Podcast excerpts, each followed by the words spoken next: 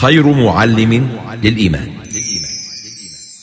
أن تخرج من ضيق الظلماء إلى النور. أن تولد ثانية والماضي مغفور. لحظة أن تشعر بالله في قلبك يقذف بهدى. هذا ما لا يدركه وصف وشعور. يا الله إني ناديتك وسعيت إني استهديتك فهديت. بالقرآن أنرت طريقي أربعة. خير معلم للإيمان. أحد طلبة الدكتور عمر الأشقر رحمه الله يقول جلسنا يوما إليه فأخذ يحدثنا في العقيدة وهو المتخصص المستشار فيها. فقال مما قال إنه ظل زمانا طويلا يبحث عن معنى العقيدة وماهيتها إذ إنه كان كلما قرأ قصة صحابي عظيم تحدى الصعوبات والمخاطر سأل كيف استطاع هذا الصحابي أن يتحمل كل هذا العناء؟ فكانت تأتيه الإجابة ذلك بسبب قوة عقيدته حينها قرر أن يبحث عن هذه العقيدة قال فبدأت أفتش في الكتب وأقرأ. قرأت أول ما قرأت كتب ابن تيمية فهو المشهور في الحديث عن العقيدة الصحيحة فأنهيتها كلها إلا أني لم أجد أي تغير في قلبي ولم أشعر أني وصلت إلى تلك القوة الإيمانية التي تحتمل أي أذى في سبيل الحق. أكملت القراءة باحثا حتى أنهيت كتب العقيدة الموجودة في المكتبة كلها إلا أني لم أشعر بتلك العقيدة التي غيرت العربية من عبد يضرب بالسياط ويأتمر بأمر مخلوق جاهل إلى حر عزيز لا يقبل الذل ولا الدنية قال وفي لحظة من لحظات السكينة كنت أعيش فيها أجواء عظيمة مع القرآن الكريم مستغرقا في تدبر آياته متلذذا في فهم معانيه حينها وجدت عقيدتي. فعرفت أن العقيدة عقيدتان عقيدة خارجية وعقيدة داخلية. أما الخارجية فهي التي تمنعك من الانحراف وهي تقوم على العلم الصحيح لنواقض الإيمان من أفعال وأقوال.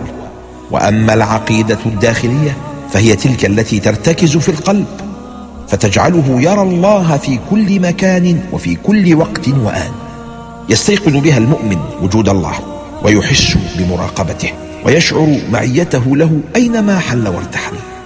يبصر كيف يمهد له في الحياة وكيف يمنعه ويحرمه وكيف يدافع عنه ويحرسه. فيخاف عقابه ويطمع في ثوابه. ويحبه أكثر من الإنسان طبيب نفسه. ويناجيه وهو يعرف أنه أقرب إليه من حبل الوريد. ثم يكمل هذا الطالب قائلا. ثم لفت نظرنا إلى أمر عجيب. حين قال وإنه مما أضر بكثير من دعاة السلفية أنهم ركزوا على العقيدة الخارجية وأهملوا العقيدة الداخلية. فقست قلوبهم وغلظت طباعهم فكانت نفوسهم فظة وأخلاقهم صعبة المعشر. ثم ضرب لنا مثلا فقال أرأيتم إن كنتم تتسلقون جبلا وكان على يمينكم ويساركم شبك يمنعكم من الانحراف والسقوط في الوادي. هل هذا الشبك هو الذي يجعلكم تصعدون الجبل إلى قمته أم هي الهمة والطاقة التي في داخلكم؟ قلنا بل الهمة والطاقة في داخلنا. قال فتلك هي العقيدة الداخلية هي التي ترتقي بإيمان الإنسان وإرادته. وقوته ليتحدى مصاعب الحياة وشهواتها ويرفض العبودية لأي مخلوق مهما اشتد ظلمه واستبداده. وختم حديثه الجميل بقوله إذا أردتم أن تصلوا إلى تلك العقيدة الداخلية فأكثروا من قراءة القرآن وتدبروا معانيه وافهموه منهجا للحياة. رحم الله شيخنا الجليل. خمسة شفاعة القرآن لأهله. خص الله تعالى القرآن الكريم من بين سائر الكتب بأنه يشفع لأهله يوم القيامة. وقد ثبت هذا للقرآن كله ولسور منه بعينها كما ثبت في سورة الملك التي شفعت لصاحبها من عذاب القبر. ووردت أحاديث في السنة تبين تفاصيل تلك الشفاعة. ومن هذه الأحاديث قول النبي صلى الله عليه وسلم اسمعوا هذا الحديث الجميل الرائع. اقرأوا القرآن فإنه يأتي يوم القيامة شفيعا لأصحابه. في هذا الحديث أمر بتلاوة القرآن. نعم.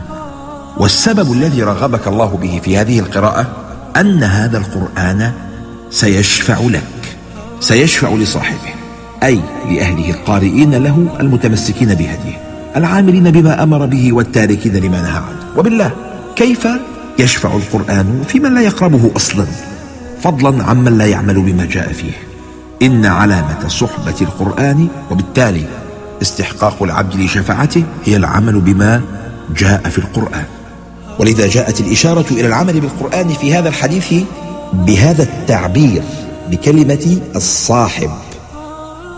يأتي القرآن وأهله الذين كانوا يعملون به في الدنيا. تقدمه سورة البقرة وآل عمران. يأتيان كأنهما غيابتان وبينهما شرق أو كأنهما غمامتان سوداوان أو كأنهما ظلتان من طير صواف يجادلان عن صاحبهما. أثناء القيامة وأهوالها العظيمة الهائلة تتقدم سورة البقرة وآل عمران بين الزحام. في صورة سحابتين عظيمتين تظللان صاحبهما من حر الشمس الحارقة التي دنت من الرؤوس. وكأني بآيات القرآن المتلوة تأتي مجسدة في هذا اليوم لتأخذ بيد صاحبها الذي طالت صحبته لها ليشفع له القرآن عند ربه ويقول يا رب. هذا صاحبي أشهد أنه لم يشغله في الدنيا شيء عن ذكرك وتلاوة كتابك. كان يتلوني آناء الليل وأطراف النهار وكم منعته النوم بالليل. قام بي يصلي. فاقبل يا ربي شهادتي له وشفعني فيه. فيأذن الله للقرآن بأن يشفع لصاحبه. في الوقت الذي تخلى عنه أقرب الناس إليه أمه وأبوه وصاحبته وأخوه.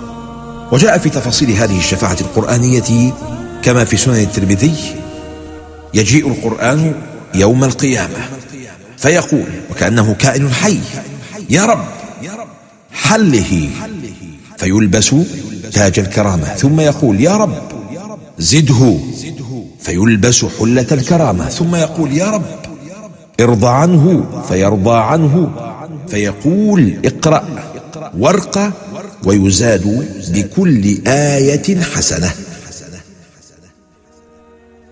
نعم.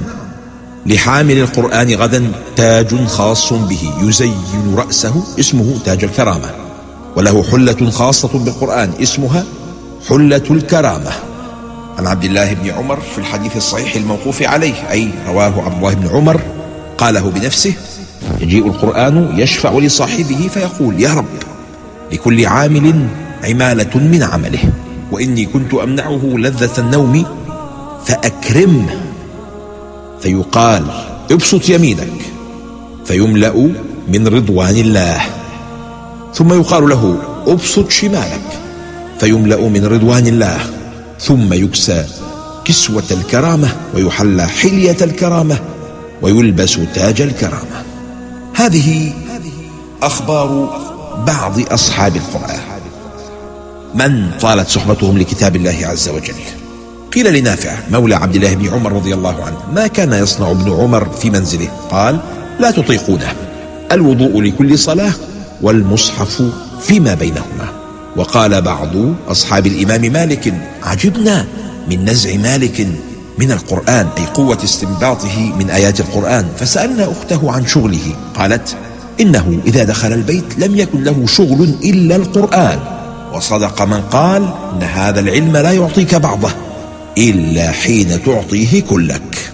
والقرآن في المقابل كذلك ماحل مصدق.